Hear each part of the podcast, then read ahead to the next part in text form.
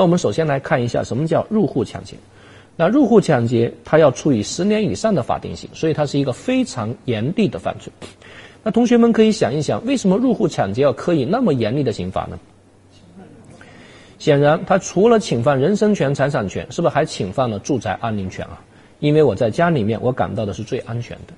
所以这里面各位要注意主客观相统一学说。首先，在客观上，它要综合具备形式特征和实质特征。所谓的形式特征，也就是司法解释所说的，它必须要有一个功能特征和场所特征，它必须是供他人家庭生活，而且要与外界相对隔离啊。必须具备功能特征和场所特征。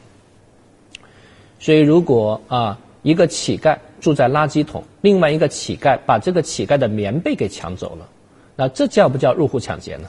这个不叫，因为呢这个不具备场所特征啊，这个都是四面透风的，对吧？你住在破庙里面你一家都住在破庙里面，结果我到这个庙里面把东西给抢走了，大家觉得这叫不叫入户抢劫？也就是这个户，显然它是一个事实概念还是一个规范概念？规范概念。那规范概念采取你的标准还是采取一般的标准？一般的标准。一般人觉得破庙叫不叫户？不叫，因为不具备这个场所特征和功能特征。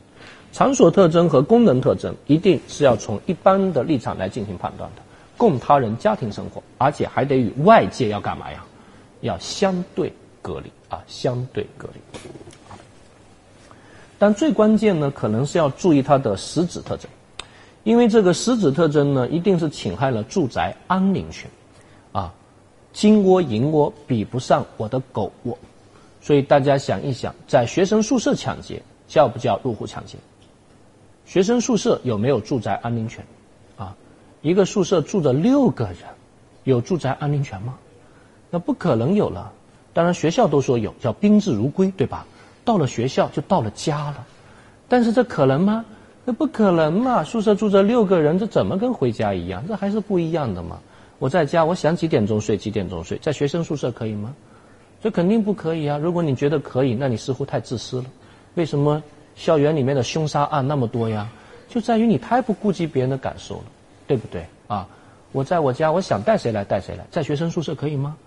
那肯定是不可以的我在我家可以养5条狗，你在学生宿舍能养狗吗？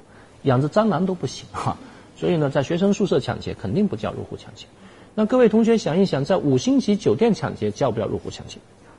叫不叫啊？酒店跟家哪个更安全？那还是家里面更安全到我家里面来住，需要你出示身份证吗？不需要，但住酒店是要出示身份证的呀，还得拍照片呀，还得联网呀，对吧？有些人的名字如果跟网上追逃犯的名字一样，一住进就被抓起来了，对不对？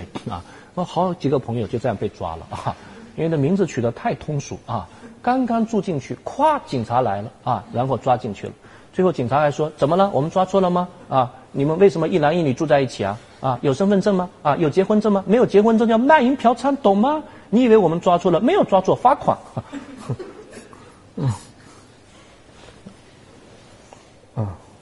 后来他咨询我说：“罗翔，你觉得要不要给钱？”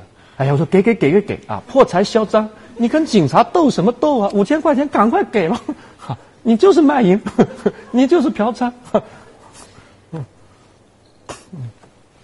好，实质特征这必须要侵犯住宅安宁权侵犯住宅安宁权。所以同学们想一想，有些人非常的穷，一辈子都没有家，他四海为家，他是一个牧民住在帐篷里，他是一个渔民住在渔船里，甚至还有中国式的吉普赛人有一批人专门给别人补了一个屋漏他们一家就住在面包车里面。同学们有没有在很多大城市的这个天桥下面看见一个小面包车，对吧？小面包车里面就住着一家人他们四海为家，你说在这里面抢劫叫不叫入户抢劫？叫不叫入户抢劫？有没有功能特征？有没有场所特征？有啊。